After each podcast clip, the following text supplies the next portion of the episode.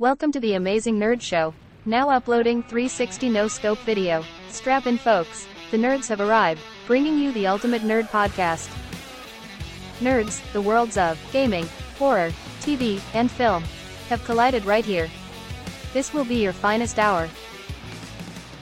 Hey, this is Christian, Hey, this is Damon. and this is the Amazing Nerd Show. All right, this week's podcast, we're going to be talking all the latest Star Wars, Marvel, and horror news. And Christian's also going to be sharing his thoughts on the first two episodes of Halo Season 2. Plus, we've got the latest WrestleMania drama and highlights from AEW. All right, but before we move on, make sure to subscribe to us on your favorite podcast platform. And while you're at it, give us a five star review and DM us a screenshot. Not only will we read it on the show, but we'll send you some amazing Nerd Show swag. Also, if you'd like to further support the Amazing Nerd Show, make sure to check out our Patreon in the show notes. Or go to patreon.com slash amazing nerd show. But with that said, let's get into the news. Every week, we collect the biggest headlines and rumors in nerdom. We're not mild mannered reporters, we're mere podcasters with opinions. Warning potential spoilers for upcoming shows and movies ahead. Check timestamps to avoid spoilers. You have been warned. Okay, up first, it looks like we finally have confirmation on who will be the MCU's Mr. Fantastic. The SAG AFTRA Foundation website this week listed Pedro Pascal to be officially working on the Fantastic Four this year. Disney and Marvel themselves have not come out to announce or debunk what was posted by SAG, but it just seems all but assured that Pedro is lined up to play Reed Richards in the MCU. Well, to top things off, uh, Fantastic Four director Matt Shakman actually shared the story on his Instagram, and then like a day later, completely deactivated his account. So, Oh, okay. so I- I'm gonna say where there's smoke, there's most definitely fire here. Uh, I mean, it's the ultimate daddy being Marvel's number one daddy, so it, it makes sense on paper, I guess. But uh, I don't know. Like, I won't lie. Like, like as of this moment, it doesn't feel like a great fit to me. But Pedro is a great actor, so I know he'll probably kill it and make the character's own. So I'm cool with it. Yeah, I definitely expected someone that might play a more typical, like, awkward, you know, character that maybe than, like, you know, what I've seen from Pedro. So I don't know. Yeah, and I mean, he's got the range to pull it off, though. I, I think part of the problem is the last couple roles that I've seen from Pedro was, you know, Joel from The Last of Us and, you know, The Mandalorians. So it Uh-huh. right now, it just doesn't feel like it makes sense. Like it doesn't equate to me, but uh, he's got the chops to do it. So I'm not worried at all. I mean, if you've seen the guy in interviews, he's definitely got the awkward thing down, right? Yes, in interviews, but I'm just saying the roles that he's Yes. done have always been more confident. Right. I agree. Yeah, I was watching something with him, um, and I was like, "This, this is Joel. Like this, it feels like a completely different person." But I guess that's fucking acting, right? All right. Well, moving on. Uh, up next, we've got some casting news for Daredevil: Born Again. Deadline reports this week that Genneya Walton of Candy Cane Lane fame has been casted as a series regular on Daredevil Born Again. She is said to be playing a journalist with ties to a character in the Netflix series, which has led many to, you know, speculate if she is either the daughter or granddaughter of Ben Urich, who in the first season of the Netflix Daredevil series was a reporter looking to take down Kingpin. Of course, that didn't end, you know, too well for him. So I think one of the bigger mistakes that the Netflix Daredevil series made was killing off Ben. Um, so maybe this new character could kind of fill that role, um, because like I don't know, like Ben, especially in the comics, was always kind of like a moral compass for Daredevil. You know, kind of his like Jim Gordon, if you will. I mean, there were just so many great stories that came out of that relationship. So when they killed him, it just it felt like a huge waste. Um, so regardless of this character being related to Ben, like I'm I'm totally cool with like her like filling that role.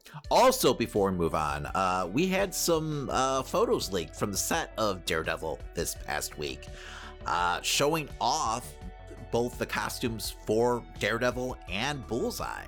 Uh, Christian, what were your thoughts? I mean, I don't have an issue with Daredevil's costume. Um, I think Bullseye's it it feels like there's a lot missing from it from the images. Like it feels like almost like there could be a CGI element to his costume, in my opinion, but I don't know what that would be. So apparently, it's based on one of his more recent comic book appearances. Um, it's definitely more tactical looking, uh, but like in the comics, he does have the bullseye logo on the suit. Um, but I'm wondering if they're gonna go without that because if you look at Daredevil's suit, like it's not like he has the double D on his chest either. No. So, and he's Hmm. never really rocked that. So, I'm wondering if they're trying to just go more practical with this look. Um, I'm not a big fan of that just because, like, part of the reason why he has the target on his head is because he's fucking insane, right? He's like daring people to try to take him out. Yeah. So, I'm hoping we eventually get to his more classic look. Um, but I guess we'll have to wait and see because right now he looks more like Beachhead from GI Joe to me. Um, and I, I just I haven't read the book that this version of the costume comes from, so it, it just doesn't connect. um, now, when it comes to Daredevil, I guess I'm fine with the look. I mean, it's definitely redder than the Netflix series, um, just brighter in general. It also has that I don't know. It looks a little muscly, like it's got that like 90s superhero movie vibe going for it. Uh, so that's a choice definitely, and maybe it's just the way like the photos angled or something like that. And this is also like a stunt Mhm. double, I'm guessing. So I mean, maybe this isn't like the finished look. Like I can't imagine it being like that much different than what we saw in Echo. You know, like I feel like maybe if it's just the lighting and the coloring hasn't been done yet, you know, in the post. Yeah, so. no, that's true. That's true. And once again, this is a stunt double, so maybe the suit does have Mhm. extra padding for the stunt that he's about to do. yeah. because it, it definitely does have that more like streamlined you know silhouette that you know daredevil's suit typically has It's probably not the final suit either. You know, we gotta get to the last episode where he's gonna get another upgraded suit. this is an so- mcu show officially so you know that's gonna happen ooh maybe they'll go with like the black armor look that'd be awesome that's totally fucking 90s um, but it would definitely be more practical honestly so i mean a lot of people shit on that look back in the day um, I think it was probably one of the least offensive like 90s upgrades that they pulled off in Marvel. But I get it. Like it, it was very 90s just to like armor everyone up, you know, and then like maybe like throw a leather jacket on top of it. That that was a thing for a while. Like all the Avengers for some reason were rocking leather jackets at one point. Um, I don't know. It was the 90s. It was a crazy time. uh-huh. Lots of pockets too. That was the thing. Lots and lots of pockets. All right, up next we got some good news for fans of the boys. With season 4 of The Boys scheduled for this year, sources from the Hollywood North Buzz claimed that season 5 could begin production as early as April, um, with them claiming filming would begin April 8th to August 22nd, um, which should hopefully lead to a 2025 release after season 4 is done airing. Well, we also have some Star Wars news in the form of a release date for the Mandalorian and Grogu film. During a quarterly earnings call, Disney CEO Bob Iger confirmed that the Mandalorian and Grogu film is looking at a 2026 release. And recently, on Disney's release calendar, they saved a spot for May 22nd for a Star Wars project. Disney also slated two other dates for Star Wars as well, with a film set to release December 18th, 2026, and then one December 17th, 2027, which we know of two other projects outside the Mandoverse that are currently in the works, like the Rey film coming from the director Obaid-Chinoy, and the Dawn of the Jedi film being directed by James Mangold. Yeah, and it sounds like a lot of people are pegging the Rey film for the December 2026 release. Uh, but we know how these things work. I mean, I won't allow myself to get excited until the films are actually in production, uh, because at this point, we've been burned before by announcements for films that never actually happen, uh, especially from the Star Wars camp. Uh, But Mhm. yeah, I mean, I'm happy that the franchise is headed back in the theaters because, like, while I love like most of the Disney Plus series, like S- Star Wars belongs on the big screen though. Like, you know, it's a fucking space odyssey. Uh, and there's just nothing like the buzz you get from seeing a Star Wars film opening weekend, at least for me. I mean, I'm excited for potential like December releases every year again. Um, and I'm wondering if, you know, since there's a trend of the, you know, one coming out in 2026 and the one coming out in 2027, if the um, like conclusion of the Mandalorian story could be 2028. I mean, maybe it, it it feels like there's a lot of loose ends still to tie up though. Um, because we know we're going to be getting a season two of Ahsoka. Uh, and there there's still that rumor that we might be getting a season four of The Mandalorian on top of a, a film. So, and then you've got you know the skeleton crew factor. Like, is there going to be multiple seasons of that? Uh, so I don't know. Like 2028 might be too soon for Filoni to like deliver his big opus. You know, tying up his Filoni verse, if you will. I don't know. You're asking a lot for me to wait to my late 30s. Ugh, for the conclusion of How this the story. fuck do you think I feel, Christian? I mean, by the time all this comes out, I might be a fucking senior citizen. So, um, yeah. Also for Star Wars this week, we got an update for Andor Season 2 as Diego Luna posted on Instagram that they just finished shooting the season. Um, we will most likely have to wait until next year as Lucasfilm has yet to announce an actual release date for this next installment. But with that said, let's go ahead and move on to some horror news, as we might have gotten a synopsis for the next Texas Chainsaw. Rumor has it a new Texas Chainsaw Massacre is in the works called Texas Chainsaw Legacy, according to Scooper Daniel Richtman sources. Um, they gave the following synopsis for the film. Texas Chainsaw Legacy delves into the tranquil facade of Oasis Oaks, a gated community nested in a rural Texas area. Amidst the meticulously manicured lawns and vigilant security protocols, our protagonist family epitomizes suburban bliss. However, lurking just beyond the confines of this idyllic enclave lies an abandoned property, home to the infamous Leatherface and his macabre kin. As chaos descends upon Oasis Oaks, ordinary families are pitted against the savage Sawyers in a harrowing battle for survival, where the lines between good and evil blur in a chilling confrontation of familial horrors. Right now, it's unclear if this is going to be a continuation of the Netflix film or if it's going to be another reboot. Someone was getting paid by the word, apparently. Uh, that was like a fucking outline. That wasn't just a synopsis. Holy shit. Um, it, it's honestly not bad, though. It's definitely a different take on the series, which I, I feel like would hopefully freshen things up.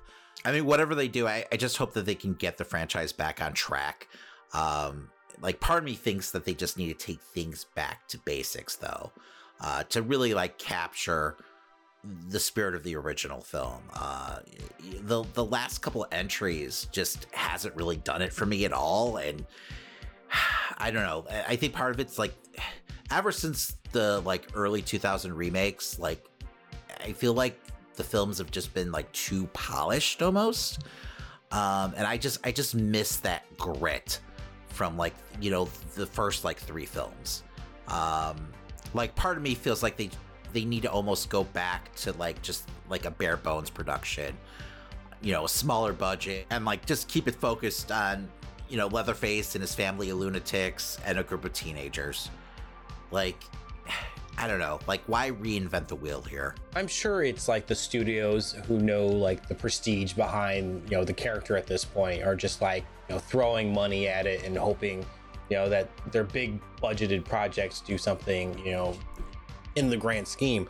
But I, I agree. I, I would love to see them, someone take this film and go way back to how it originally was and make a more gritty, just, you know, gross movie about teenagers going into a house getting slaughtered by this family. Yeah, I mean, I don't know. So like the last three films, we had the weird 3D film that came out Mhm. like uh, probably over 10 years ago at this point. Um, that actually did okay at the box office, surprisingly, um, but it wasn't any good. And then we had this like direct DVD origin story that wasn't really connected to anything. It was kind of like its own thing. But like once again, like it felt almost too polished, um, you know, for my likings. Uh, Mhm. And then you know we had this last film that you know was by you know produced by Fede Alvarez, so I was pretty excited about it. But like it had this weird message about like social media and like it, it was it like the fact that it, like I even brought up a message you know, when talking when talking about a Texas Chainsaw Massacre movie. Like, that's your first problem. Like, come on. like it's Texas Chainsaw Massacre. I don't need some fucking high concept message. I don't even know what he was trying to fucking like. There was shit about gun control happening and politics. Mhm. Like, no, let's step back and like I don't know. It just felt like you lost the plot, you know. So I, I don't know, man. Like, just give me fucking Leatherface and his goddamn chainsaw, and I feel like, you know, all, will be right in the world. Well, speaking of saws, it looks like we have a Saw 11 update, Christian. Bloody Disgusting got an exclusive this week when it learned that the Saw veteran Kevin Greutert will be back to direct Saw 11. Currently, Saw should be heading towards production or even in production um, because the film is set for September 27th, 2024. All right, lastly, we've got news on what's next for the Evil Dead franchise. Deadline reports that Sam Raimi and Rob Tapert of Ghost House Productions have hired on Sébastien Vaniček, who recently directed Infested, to be on for the next Evil Dead spin-off film. It's believed going forward that Sam Raimi and company plan to pick out, you know, up-and-coming directors to do their own takes on the Evil Dead franchise. I don't know. I think it's cool that Raimi's giving talented young directors a chance to make a name for themselves using, you know, the film that, you know, helped him get his name on the map. Um, you know, I mean, there's a synergy there. Uh, I loved Evil Dead Rise, uh, so I'm all for more entries from the franchise.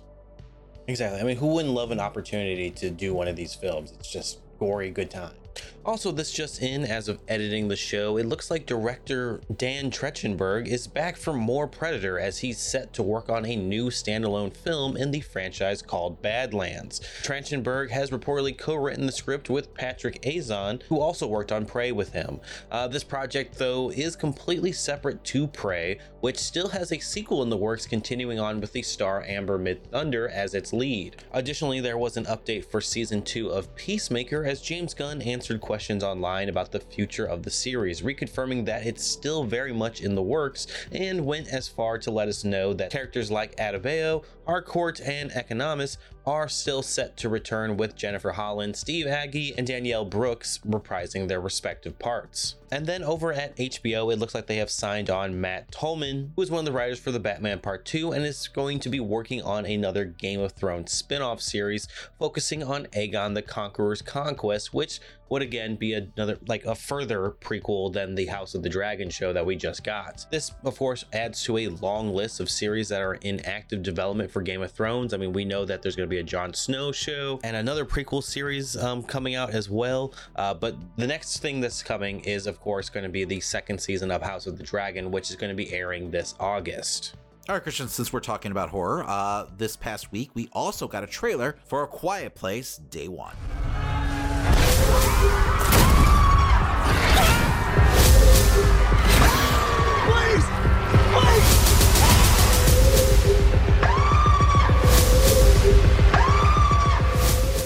All right, so this film stars Lupita Nyong'o and Joseph Quinn, uh, and it looks pretty fucking amazing. Uh, this is pretty much everything I wanted to see in uh, part two. Uh, you know, we got a taste of that, right, in the first like ten minutes, but Mhm. uh, we see Lupita. She's walking in a big city. It's really loud. All of a sudden, shit starts falling out of the sky, and you know, chaos ensues.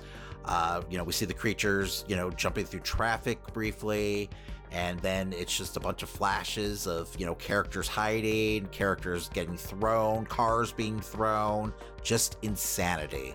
Um, really had that like old school disaster film feel going for it, you know, tied up with like an alien invasion type story. So I don't know, man. This is definitely in my wheelhouse. This time around, we're not following the Abbotts. Um, you know, we're with a different group of characters. I mean, we already saw what happened with the Abbotts on their day one. Uh, so I don't know. I think it's kind of cool that we're getting a different group of characters in a different setting uh, when basically the world ends. With the Abbotts, they're in a smaller town. This is a, a big city. I don't know if it's supposed to be New York, uh, but it guarantees a lot more fucking chaos going down. so, and that's exactly what you want from a film like this. Oh, Yeah, I mean that was definitely one of the more exciting parts of the second film was getting to see like how people you know, first reacted to it. Um, I do say when I saw this trailer, I felt like I was almost looking at a Cloverfield film, though. At the same time, like it almost felt like the same premise of when the monster first arrives and it got its little pods thrown out, which is not doesn't it's not upsetting at all, but it's just like it just felt interchangeable in title. I guess, but you can get that vibe from any like alien invasion uh, film, you know, or monster movie. So I, I, I'm fine with that. Uh, I mean, at, at least we're not going to be dealing with some fucking shaky cam found footage bullshit, right? Yes. So, mm-hmm. um, yeah, I don't know. I, I think this looks great. Uh, Joseph Quinn is, you know, the Hollywood it boy right now. So I'm sure this is going to be the first of many films we're going to see him featured in in the next couple of years, which isn't necessarily a bad thing. Uh, I haven't seen a bad movie yet with Lupita. I know you're going to bring up the little preschool zombie film. I still say that wasn't that I'm bad. You were going to bring it up. I saw that twinkle in your eye. Um, but yeah, no, I, am excited for this movie because I keep on forgetting that it's even a thing. Uh, uh-huh. so, what was the what was the date on this? Yeah, it'll be coming out June 28th. So, do you think eventually the series will go back to the Abbott family? I mean, it's possible. I mean, if this is a this could be a proof of concept to do like a million like what what if scenarios. Right? It but... could be like an anthology series where you just keep on mm-hmm. following different groups of you know people and seeing their reaction or how they're surviving. You know their their reaction to day one or you know how they've survived so far. I mean, you could really take the concept in so many different directions if you wanted to. Exactly. Um, you know, or even eventually tell like a bigger scope film where uh, you know it's about how they finally like defeat the aliens. Um, I don't know, because I mean they they kind of like in the second film, like they figure that out, right? Yeah, they pretty much know how to kill them. So I, I mean, it's Hollywood, so they'll definitely want to probably go back to the Abbott family just because you know it's a success in their eyes. Right, right. I'm sure, and especially if this film's successful. So, but hey, I mean, if there's still meat on the bone, there's still meat on the bone. So I'm interested as long as they're coming up with, you know, more creative stories. And now for the nerds' reactions to the premiere of Halo Season 2. Spoilers ahead. We have something the enemy does not. We have heroes. When the battle ends, they just call it a victory. And say it was because of me, because of something I did or something you are. Something you can't see. But you feel it. Halo Season 1, in my eyes, was a very flawed show that not only irritated me as a fan of the source material, but also did very little to inspire any joy in the different direction that they were, you know, taking this property. The main thing I enjoyed from it though was its willingness to give us, you know, some brutal fight scenes. But overall, from its tone to its lack of nuance in general, I couldn't really get behind the first season, and I came into this second one with very low expectations. But I have to say, you know, the premiere of Halo Season 2 wasn't all bad. Um, this second season, as we know from the trailers and um, the first two episodes here, is going to tackle one of the most tragic battles in Halo with an adaptation of what went down on Reach. And from the very opening, you can feel a massive tone shift compared to the first season with the new creative team behind it. You know, there's just a little bit more seriousness to everything that was going on, but Chief, while still way too much out of his own armor, you know, for my liking, has had Cortana removed from his head and is dealing with the impending war, while, you know, the new leaders of the UNSC are doing their best to keep the status quo and pretend that the Covenant aren't the threat that they really are. Master Chief, after, you know, encountering a squad of elites attacking a comms relay, believes that the Covenant are training for a bigger attack. And while the powers that be refuse to allow him and Silver Team to investigate, Chief takes it into his own hands and you know begins pushing his squad hard to train them for a war he believes is coming. Um, you know, I really enjoyed this angle so far, but I still do feel like the show sometimes hits us over the head with how Master Chief is feeling. Um, I don't really need him to telegraph every thought he has, and I think the show would be better off making the character a little bit more subtle and you know letting us come to our own conclusions as to where his head is at. On top of that, I wasn't the biggest fan of how the show already showed him, you know, missing Cortana. But I know, you know, what parts of the games and storyline from Halo that they're you know trying to play off of. I just think his longing for Cortana hasn't yet been earned by this show. Um, there are several side plots, you know, this season as as we see what Kwan is up to. You know, now that she's on the you know space pirates you know area and Soren is of course on a quest to find Halsey. Halsey is also in a bit of a pickle herself, but I'm not convinced that the Halsey that we're seeing this season so far is the real Halsey and not another clone. Also, the whole inhibitor chip thing with Silver Team feels like that's just kind of being swept under the rug, or at least made a little bit less important this time around as everyone is just openly talking about it. And while i understand their reasoning is that like the whole program was a cruel experiment by halsey i'm also surprised that the you know the new halsey aka james ackerson isn't interested in getting silver team back on those chips or pills. Um, but again this is only the first two episodes and it's left me with plenty of questions that i'm interested in seeing actually be answered by the show and that's a good thing.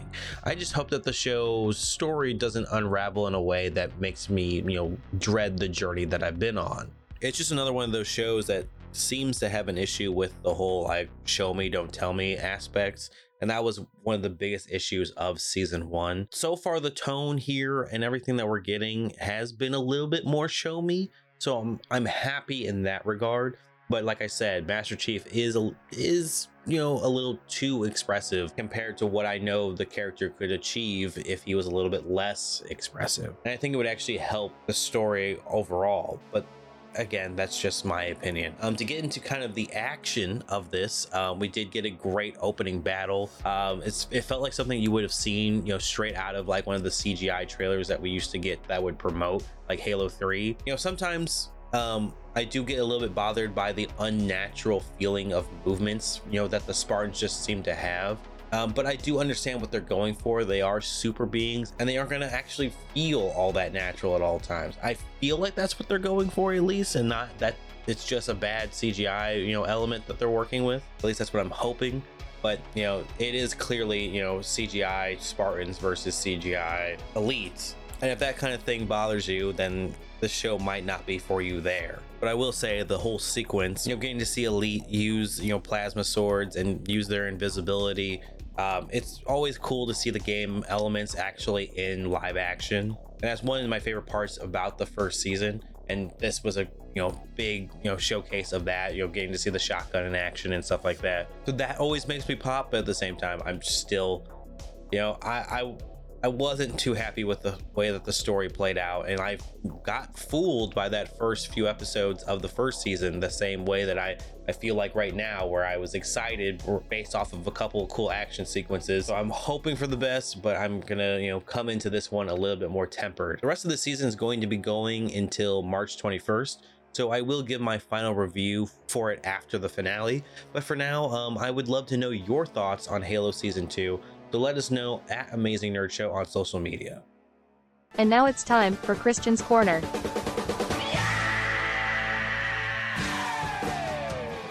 Well, this week in gaming, big changes could be on the horizon as the gaming giant Xbox is rumored to be considering changing their business model from a first party exclusive style to more of a third party, you know, software focused company, meaning that all, you know, Xbox exclusive games could become third-party titles for PC, PlayStation, and more. Sources over at The Verge and Forbes believe that games like Starfield, Hi-Fi Rush, and even Gears of War could become available over on PlayStation in the upcoming years, and that the future releases like Indiana Jones could also be made available for other companies.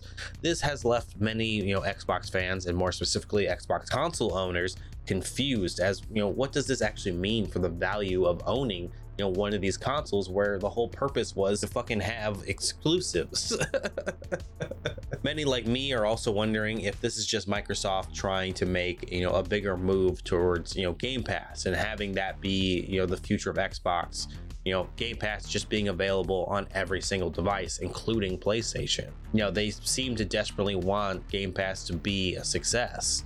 Uh, Microsoft this generation around has clearly been the third place company, you know, behind Sony and Nintendo. And, you know, could this be what pushes them to change their entire business model? Well, we might actually get some answers to that pretty soon as Xbox and Microsoft took to X to say that they're going to have an event this upcoming week to kind of further explain what's going on with, you know, the future of Xbox. As someone who's grown up throughout all the console wars and such, um, it's incredibly weird to, you know, have the idea of even just the end of Xbox exclusivity. Like, it's just been something so ingrained I think in all of us players to expect that Xbox and PlayStation are going to have their own separate games. Like I can't imagine playing Halo on a PlayStation. Like uh, I, that just sounds like sacrilege at this point.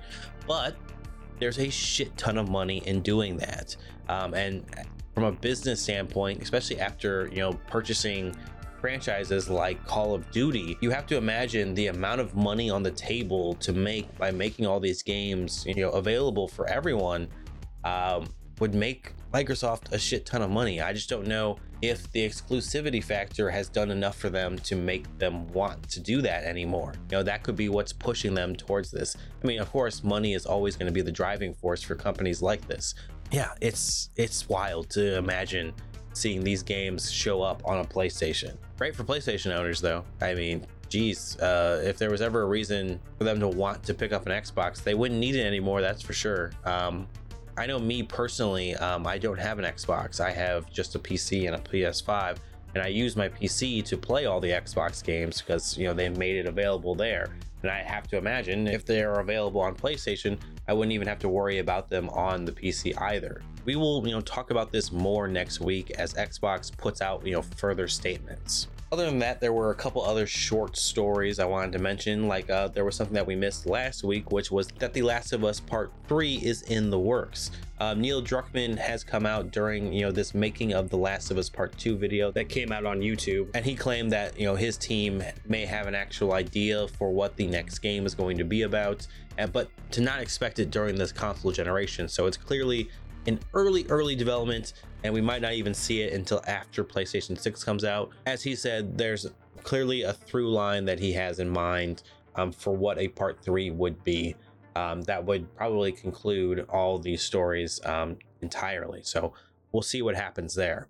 And lastly, Assassin's Creed Red, the next title for the franchise, is set in feudal Japan, um, could be coming out spring next year in March, um, according to sources over at Video Game Chronicles. Uh, gaming wise, for me, I'm still aiming for Tuesday the 13th, but there's a couple audio fixes and things I still need to work out on my end um, to get you know the new you know Twitch setup perfect so we'll see if I, you know, get that done on time. If anything, I'll just have to push it towards the weekend to actually get into it. It's going to be a busy uh, weekend right now for myself. Uh, so I'm trying to figure out if I have enough time to get everything set up properly. But we'll I'll let you guys know. Make sure to just follow us at Amazing Nerd Show on social media. And I'm going to be posting a couple updates um, over the weekend about what's going on on you know the Twitch side of things. You know, there's a game called Banishers Ghosts of New Eden coming out that I really want to play. So I will see if I can get that going for the stream. Uh, but that's currently what's going on there. Um, if you have any questions, just shoot it at me at Amazing Nerd Live on Twitter. But with that said, let's go ahead and move on to some wrestling. You're embarrassing your entire family now. You just understand this. You're irrelevant, just like your dad. Fa- Here you are here you are talking about family. Is that what the bloodline is? Let me ask you a question.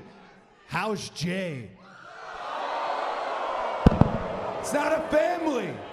You're a meal ticket, and they are nothing but lackeys, but yes men. They're goons.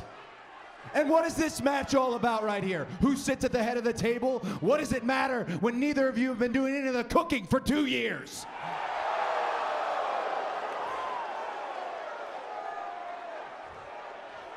Earlier, we had that family tree up there, and you've invoked my father before, so let me go ahead and do the same. If your grandfather was here, if the high chief, his grandfather, was here, they'd be ashamed of you.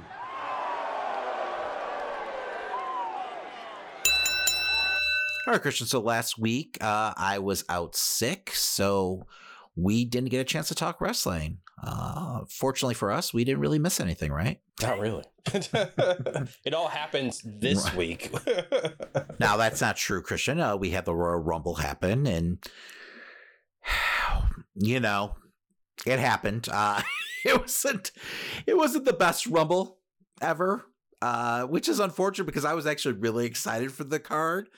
Uh, they just had so many like great storylines going. Um, but then the bell rang. Uh, both Rumble matches were kind of lackluster. I think between the two, the women's was probably the better match, uh, but it was still kind of a, I don't know, dumpster fire at times. Just really clunky, but it had like the bigger moments, I would say. Uh, luckily, the right person I felt won the Rumble, which was Bayley. And we found out a week later that she would be facing fellow stablemate uh, Iyo Sky after she heard them plotting against her. Uh, it was a very Batista moment. But then, uh, you know, the men's rumble happened. Um, and Cody walked away the winner, which was the result I think most of us wanted. Uh, CM Punk, unfortunately, uh, got injured during the match. It wasn't his best showing, but I, I'm guessing part of it's just, you know, due to the injury uh, because you know at the time I was like, oh my gosh, he's fucking sucking wind. Like he he's definitely blown up. But um, you know he he, was even taking like one legged bumps. Like it looked like he was scared to fall. Mhm. And you know that's when I started wondering if like something's wrong. Uh, but then a couple days later, after the rumble, we found out that was the case. Uh, he tore his other tricep. Uh, so yeah, no, he's going to be out for at least it looks like six to nine months uh, which definitely sucks because I was looking forward to seeing him face off against Seth uh, at WrestleMania, uh, and that's that's where they were definitely headed. Uh, but then you know, I took solace in knowing that at least you know we're going to see Cody finish his story at WrestleMania. But then, f- flash forward to just about a week later. Uh, and I'm sitting on my couch, and Cody comes out, and he literally hands over his spot at WrestleMania to Dwayne the Rock Johnson. Um, now, if you listen to the show, you know my prediction was that the Rock was going to come out and win the Royal Rumble and face off against Roman Reigns Mhm. because that's what all the kind of chatter was behind the scenes, you know, on all the big like news sites that Dwayne was kind of like politicking to, you know, get that spot and it seemed like a lot of like the WWE higher ups were was trying to angle him into maybe like a Saudi match or something else, uh, or maybe even waiting to the following year. But nope, that's not what happened at all. Like literally, Cody came out, got in Roman's face, and then announced The Rock. Uh, he told Roman that you know he's not done with him and that he's going to finish the story, just not at WrestleMania. We even got a shot of Rock and Cody shaking hands, a little bro hug. Cody walked off, staring behind his shoulder like a sad puppy almost. After you know the, their owner leaves them at a kennel, um, and you know the Rock went on to you know stand toe to toe with Roman as we faded to black. So man, uh, what happened next was pretty much you know wrestling Twitter and you know the internet in general just going into a tailspin. Um, it was just absolute fucking chaos. Uh, the hashtag we want Cody trended for like something like five days straight. Um, Jesus. and it seemingly caused WWE to actually pivot. Um, on Raw Monday, all of a sudden became very open ended. Uh, they started talking about how Cody had yet to make his decision, even though we clearly saw him make his decision on SmackDown, um, which was handing his spot over to fucking Rocky, which makes no fucking sense whatsoever. And I still don't understand what happened here. But regardless, all of a sudden, Michael Cole was kind of like gaslighting us into believing that Cody had yet to make his decision, even though we clearly, once again, heard him say that he's going to finish the story, just not at WrestleMania. Which I don't know Yeah. about you, Christian. To me, that sounds like a decision, right?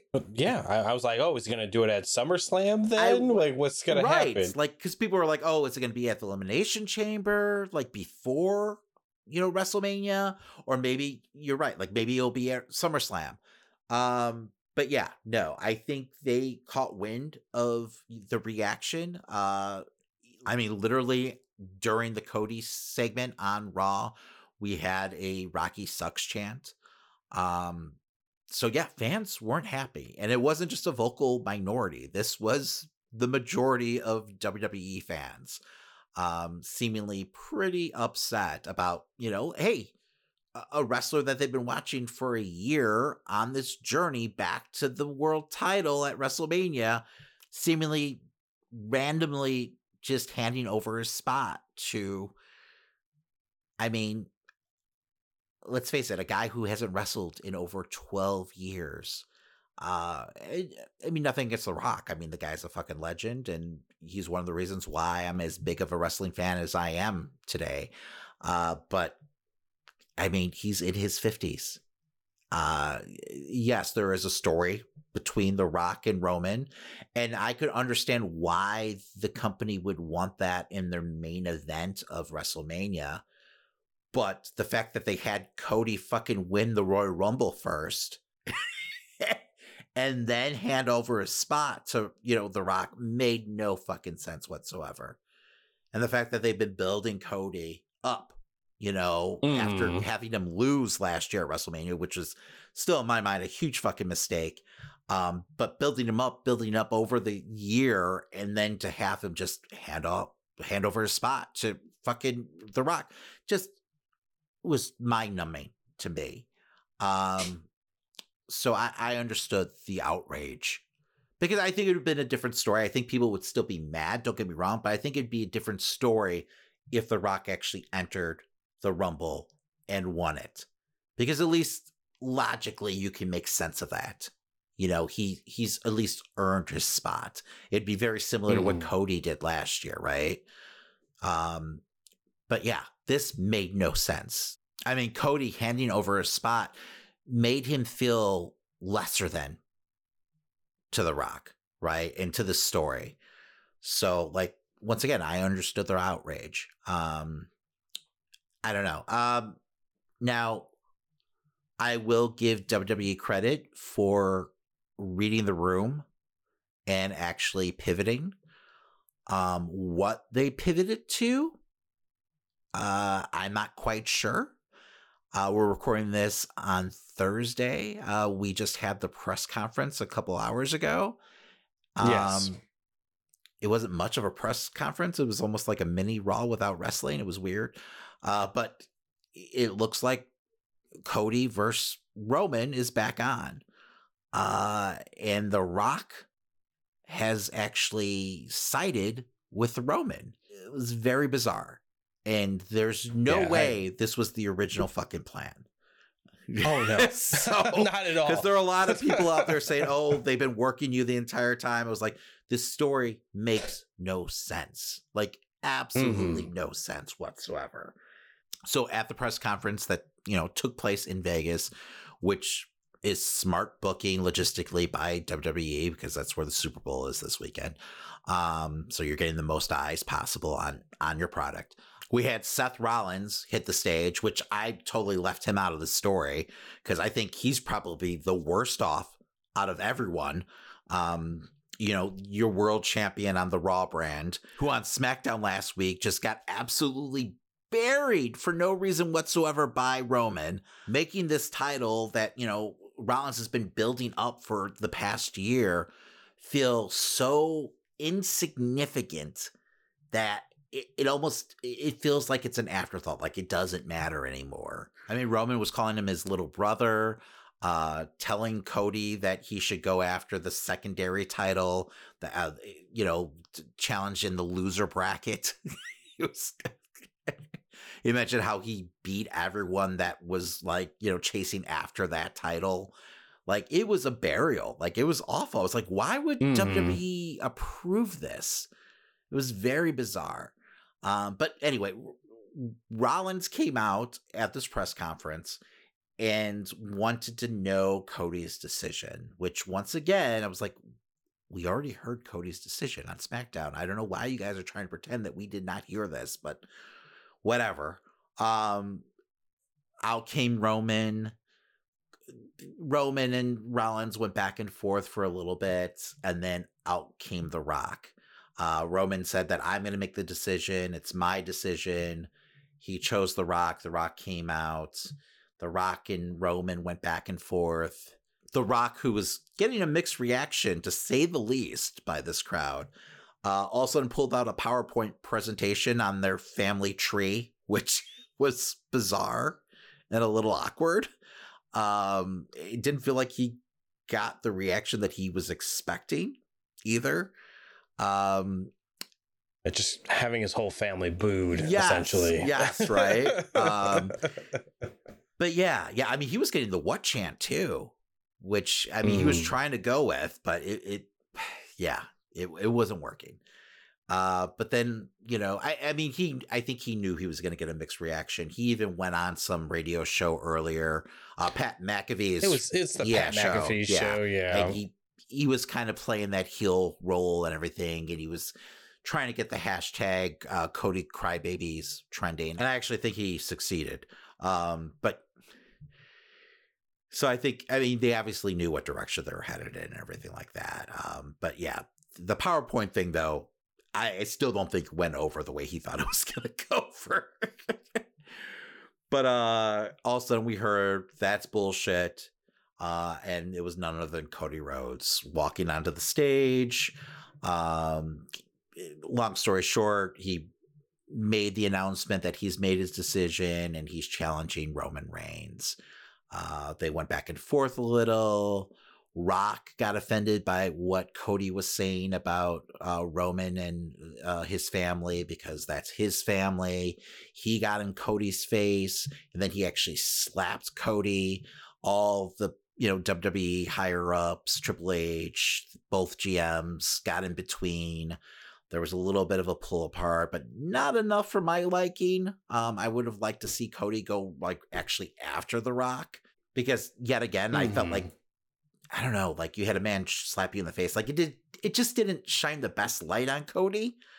Um, which is unfair because they did jump in the middle right away. But still, like, I mean, he was already humiliated last week on SmackDown when he handed over his fucking spot to The Rock. So then to have the man slap him in the face and him not being able to get a response back, um, just wasn't the best look in the world. And then poor fucking Seth is over here in the corner, just sitting there with his fucking sad ass title.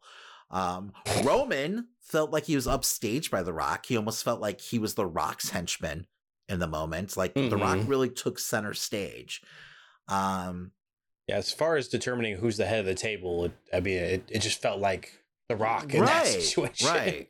But yeah, I mean, once all the smoke cleared, uh, The Rock and Roman seemingly hugged it out and walked off together. Um, backstage, uh, The Rock got in Triple H's face and told him to fix this. Um, you know, and said that he was going to smack uh, Cody's teeth down his throat next time. Uh, so it looks like there's an alliance there. It looks like The Rock is now part of the bloodline, maybe.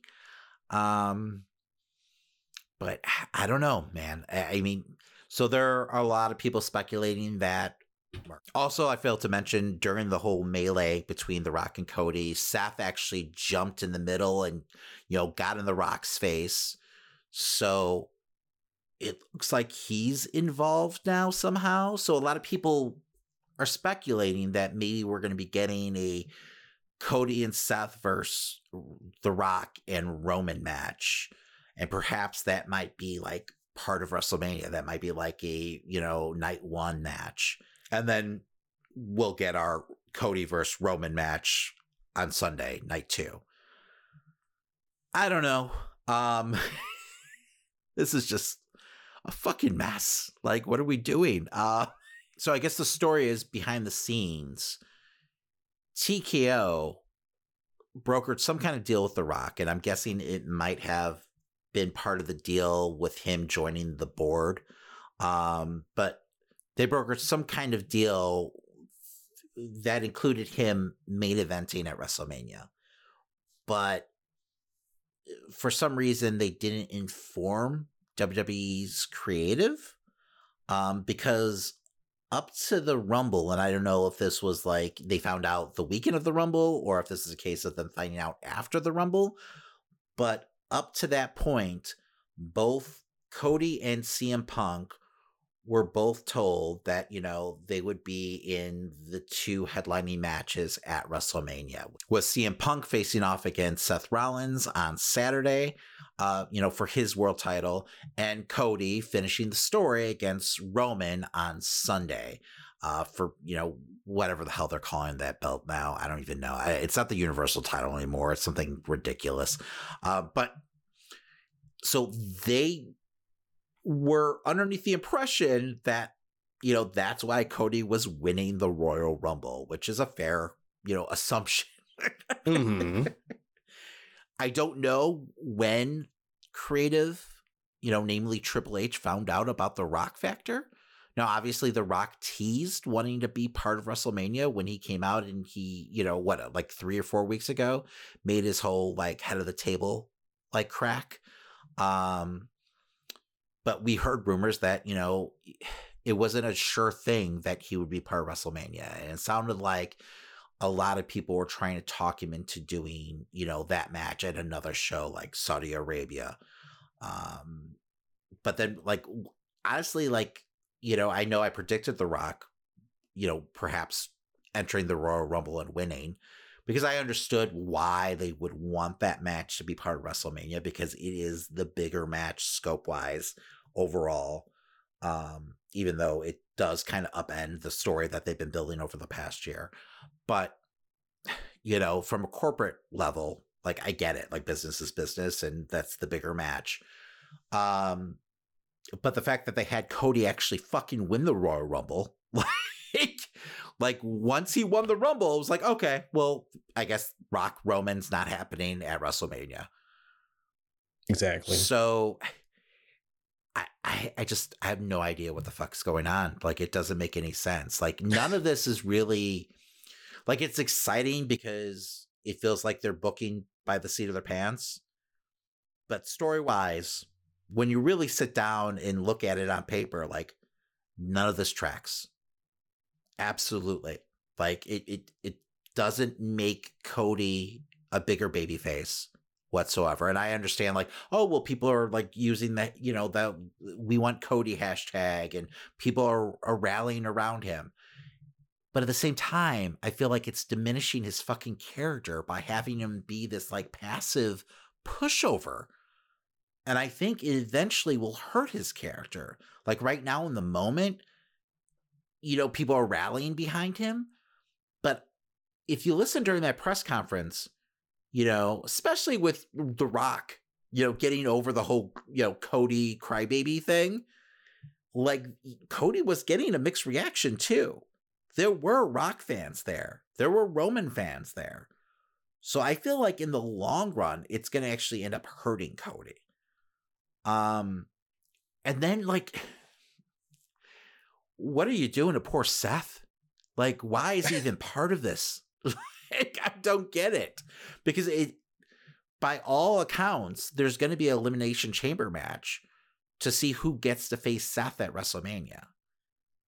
So even though if he is part of that tag match that, you know, that people are speculating about with Cody and, you know, Seth teaming up against uh, The Rock and Roman, he's still going to wrestle and defend his title.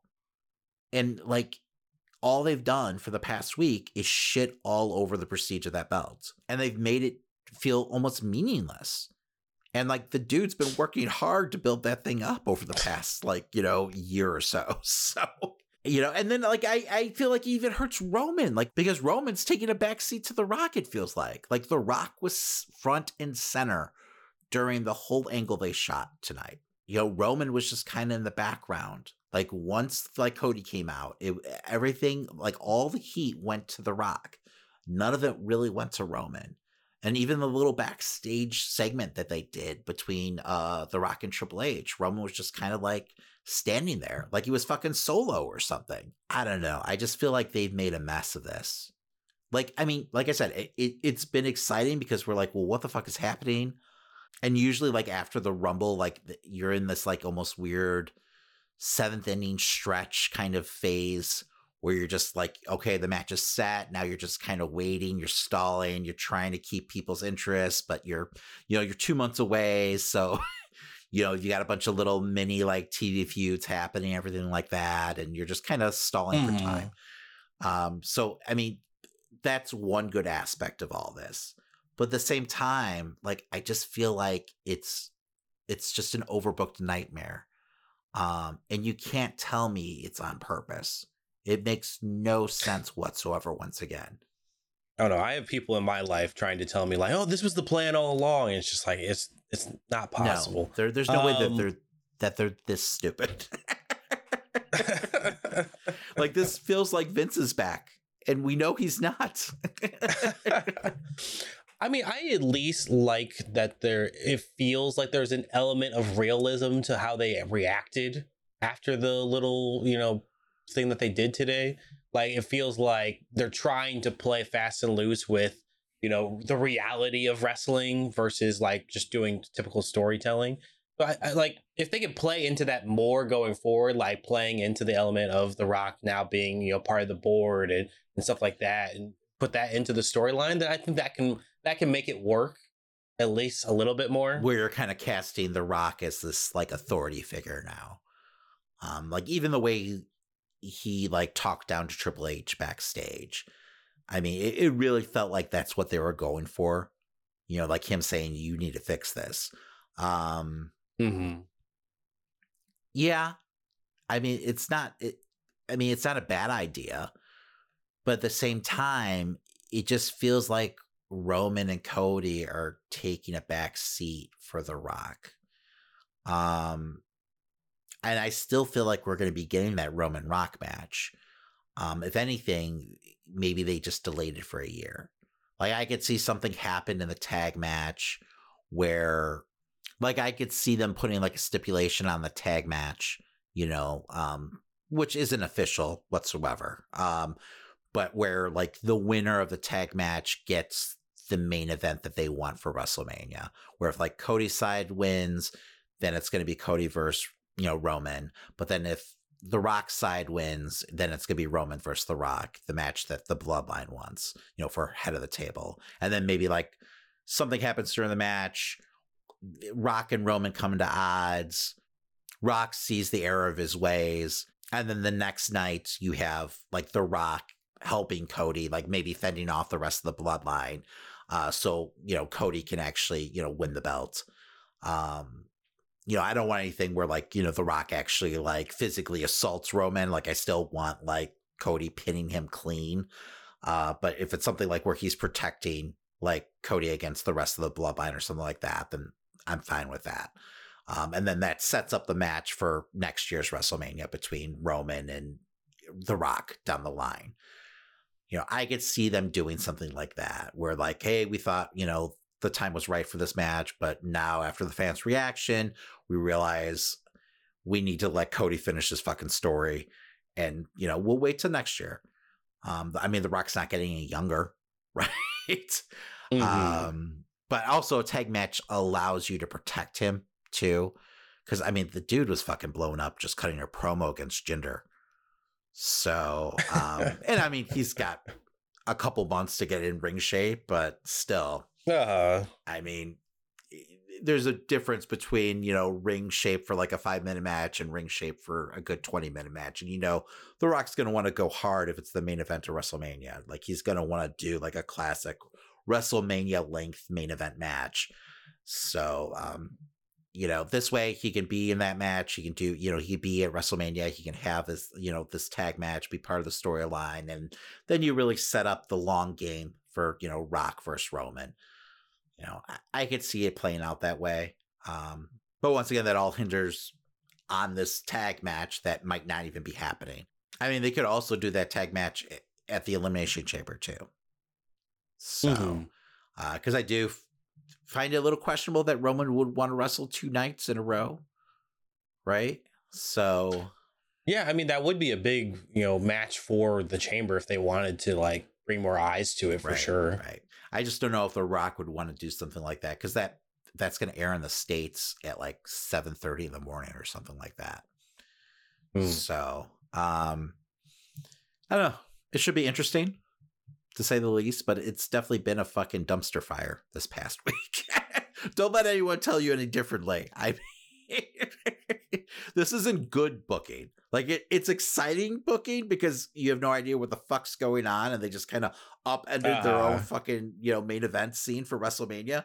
But it still doesn't make any sense to me, and I still worry that in the long run, it's going to be diminishing returns, and that you're really hurting your main event scene, and you're really letting The Rock steal the spotlight from you know three guys who've been on the roster all year. Well, I mean Roman really hasn't been there all year, but you know what I mean. Two and a half Right, guys right. being on the roster. I mean, two full time guys and one part time guy. You know, but at least Roman wrestles a handful of times a year. I mean, once again, The Rock hasn't wrestled since fucking Cena twelve years ago. So I mean, he had that what, 10 You know- second match against Rowan, but come on, that doesn't count. Hmm. But anyway, how about we pivot? Let's go ahead and talk some AEW briefly. Uh I thought this past week's Dynamite was fucking top 10 worthy. Like it might have been one of their best shows of all time. Uh, we started off, uh, you know, the night with Hangman versus Swerve uh, in the third match of their story. Um, and it fucking delivered. Uh, this was for the right to face Samoa Joe at the upcoming pay per view. Um, you know, I mean, we're not going to go, you know, uh, spot for spot, but I mean, pretty much it ends in a time limit draw uh, with Swerve Mhm. just about to pick up the win against Hangman. Uh, prior to the match uh, on Collision, we had Swerve come out and say that he didn't want any interference by Prince Nana, that he wanted to beat Hangman clean, uh, which caught uh, Prince Nana by surprise uh, and me by surprise. Uh, but I mean, it was definitely a glimpse of what was to come, which was pretty much a double turn. Um, you know, we had Swerve keeping his word. Um, he- you know, he prevailed against all odds. He dealt with an injury in the match. He was on one leg. Uh, you know, and fucking Hangman, that dastardly Hangman. was definitely playing up the heel role during the match. Um, you know, he was trying to win at all costs. Um, not that he was outright cheating or anything like that, but he just he had this face on the entire match. Um, and, and, you know, part of it was the crowd reaction. I mean, Yes, Sw- he was feeding off the crowd for Swerve, sure. Swerve was absolutely the favorite here. And I think they knew that going Mhm. into the match. So they're really playing that up. Uh, but once they hit that time limit draw, um, Swerve got on the microphone and said five more minutes. And Hangman, to the surprise of everyone, said, No, that's good enough for me. You're not in the world title match at the pay per view. That's all he wanted. And I mean, he told us months ago that was his goal. He was going to do what he could to keep Swerve away from the world title. He wanted to take that from Swerve. Um, it's the, it's the thing that he wants the most. I love the storytelling here. It, it caught me off guard. Um, it was a complete surprise because I didn't see it coming. Um, I I love this unhinged version of Hangman, um, Magnum mustache and all. Uh, you know, I, I just thought this match was really well done. Of course, soon after, uh, Tony Khan sent a message to Tony Schiavone stating both men would be facing off against Samoa Joe at the pay per view, uh, which just incensed Hangman. which once again it was a nice touch because it just shows you that at this point he's so off kilter, so, off his rocker that all that matters to him is causing Swerve pain. Um, he doesn't care about his own needs anymore. It's just all about you know costing Swerve what means most to him. Um, you know, I I I thought it was great. Yeah, there were several points in this match where like the false finishes were just getting to me I thought you know Swerve was going to win at several points. Um, Hangman was going to win at several points. This was just such a well put together match uh, that had me on the edge of my seat the entire no, time. I, I agree. I agree. After the match, we got a reaction from Samoa Joe, who obviously was not happy. He said, "Both of these losers definitely don't deserve to be in a match with me." Uh, we're rewarding mediocrity, uh, which I thought was a great line. um, I actually think Joe might walk away still champion at the pay per view, uh, which could lead to another swerve uh, hangman match, which I'm totally fine with. Uh, and then, you know, the winner of that match will go on and face off against Joe in a one on one match at maybe like the next pay per view. So, and that's where we see like maybe like Swerve win the world title. Um, Mm. you know, which I'm I'm fine with. Like, you know, there's a rumor that there's going to be a pay per view in April, so it's not like we're going to have like a three month wait in between shows or anything like that. Um, you know, and I, I I'm fine with Joe having more time with the world title too. You know, he deserves a little bit of a run here, right? No, because he hasn't even gotten to really fight anyone other than uh, uh, Hook at this point. Which That's it. You would think that maybe Yeah. he'd have like a couple eliminators or something between here and now, or here in the pay per view or something. But I don't know. Yeah, because the ratings are back, which I mean, we haven't even had a chance to talk about. Mhm. Um, I'm happy that they're back, but at the same time, like, I hope they have a better approach because I mean, if you remember, like last time when they, you know, did actually do away with them, um, we weren't necessarily sad about it uh, because at you know it just felt like such a joke and like there were so many people's records that were you know fattened up by dark wins and elevation wins where Mhm. there were wrestlers ranked that just felt so undeserving um you know none of the the wins were weight weighted like you know to me like if you get a win against a world champion that should mean more than like getting a win over serpentico on dark right so i i, I hope they do more of a power ranking Yes. situation here but Oh, in typical AEW faction, like they haven't clarified any of this. So, and the rankings just came out at the end of the month, and you know, right away, like people are poking holes and you know, like why is this person here and what what how is FTR not ranked in the tag division? Like what it is what it is. I mean, I'm glad that like matches will matter no matter what. Mhm. And the one plus is like we don't have dark and elevation right now. You know, making these records not make any sense. So every win will have to come from a match on Dynamite and Collision, which will hopefully make all those matches matter, even like the smallest, like glorified enhancement match. So, um, so you can watch someone go on a streak and it'll mean something, um, even when it's, you know, against an opponent that's not necessarily, you know, the biggest name. Um, but I want those, you know, big wins to really mean something. So, um, I also would love to see a stipulation where like a champion can actually challenge someone, like a little like caveat where like, you know, it's up to the the champion's discretion, like if they accept a challenge. You know, I, I think that would make sense. I just feel like it'll give you more wiggle room story wise.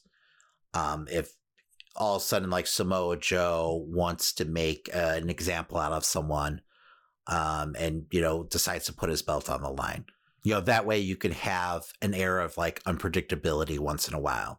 But otherwise, the other big story coming out of Dynamite was Sting and Darby capturing the World Tag Team titles uh, against Big Bill and Ricky Starks. Um, I mean, a lot of people saw this as like a foregone conclusion. Um, I'm not gonna lie, I thought there was a chance that the Young Bucks would actually interfere and cost Sting and Darby the match. Especially, uh, I think it was like a week or so ago where we had the Young Bucks telling Darby, or you know, saying after a confrontation with Darby that they were gonna have to find a different way to get his attention. So um, I thought that might be where they're headed.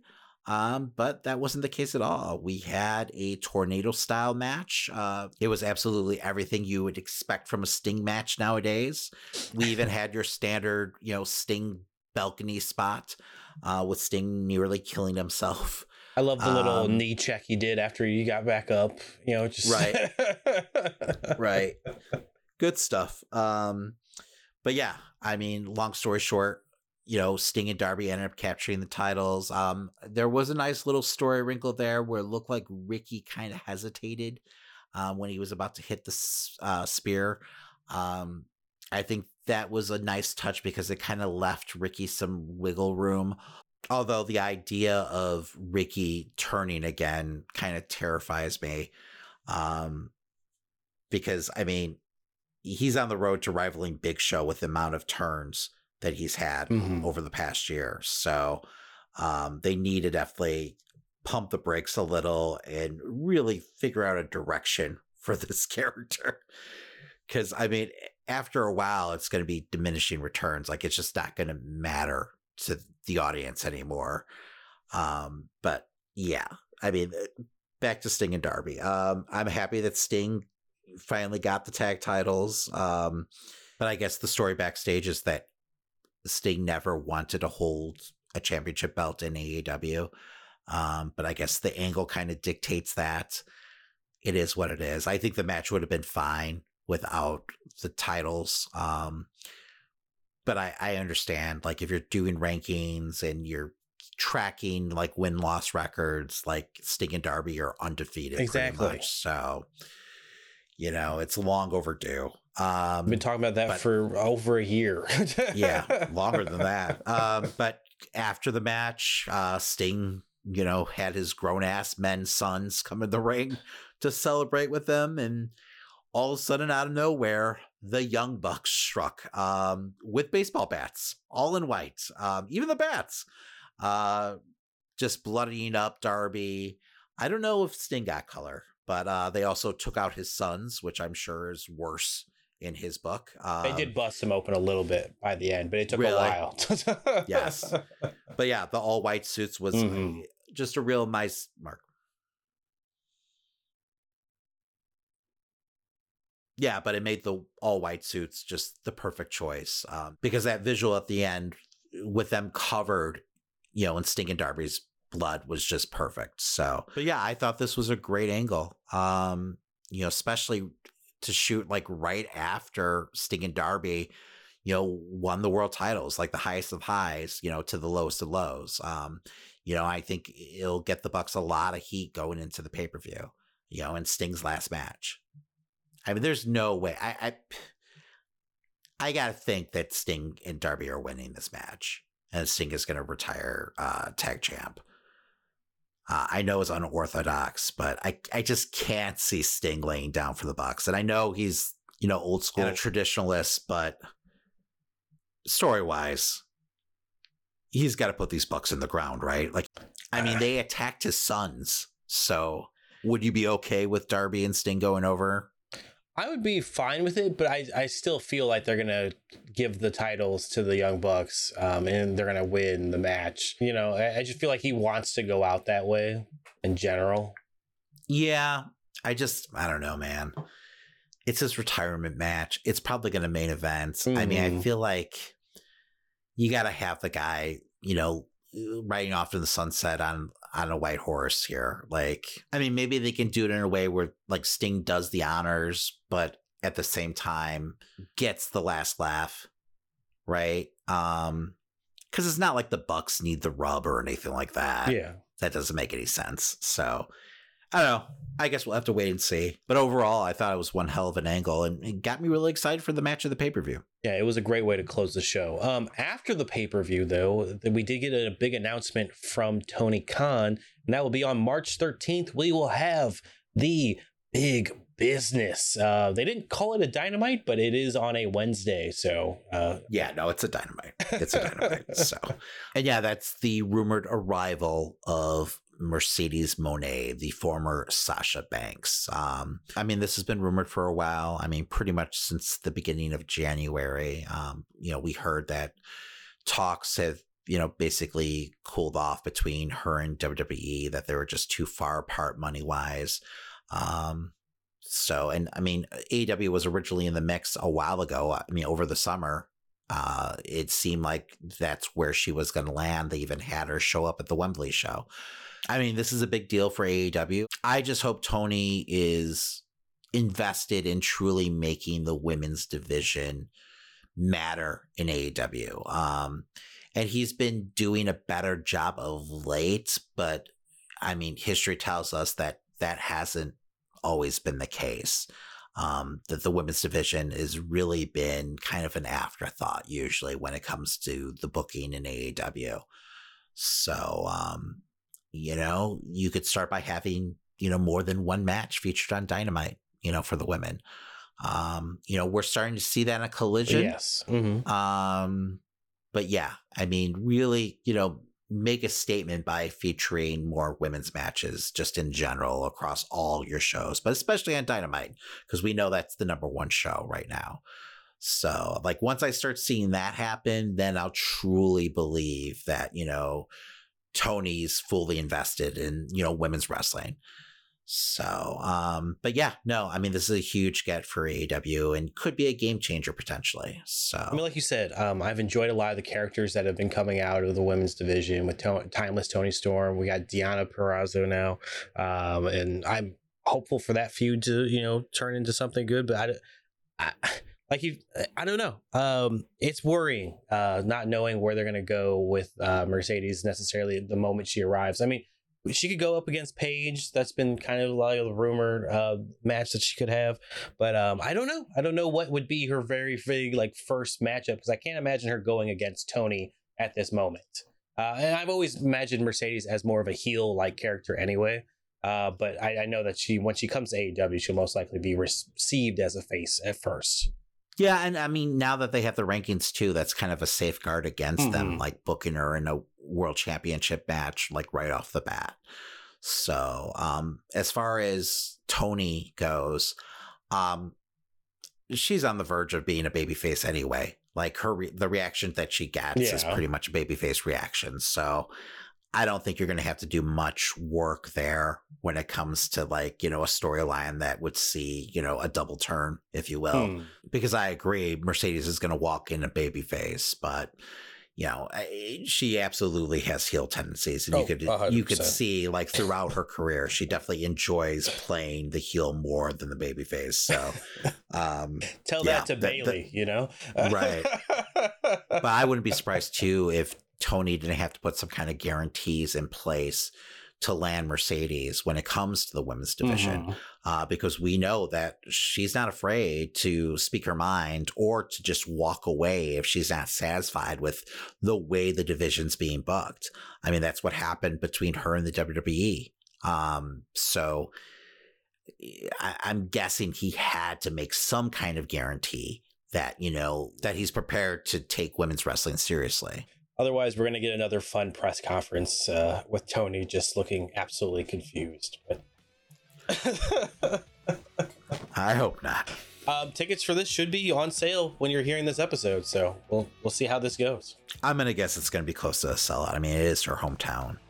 Well, that does it for this week. As a friendly reminder, make sure to follow us on your favorite podcast platform, and while you're there, leave a five star review. It really helps new listeners to find the podcast and for us to continue to grow. Also, if you like the stories from this week's episode and want to keep up to date with the show, follow us on social media at Amazing Nerd Show or stop by theamazingnerdshow.com. And hey, to support the show further and get additional weekly content, you can subscribe to us now on Patreon. Just follow the link in the show notes. Also, if you want to rep some Nerd Show swag, you can head over to teepublic.com to find t shirts, hoodies, stickers, and more. And if you post what you bought and tag us on social media, we'll send you some additional Nerd Show swag as long as you live in the United States.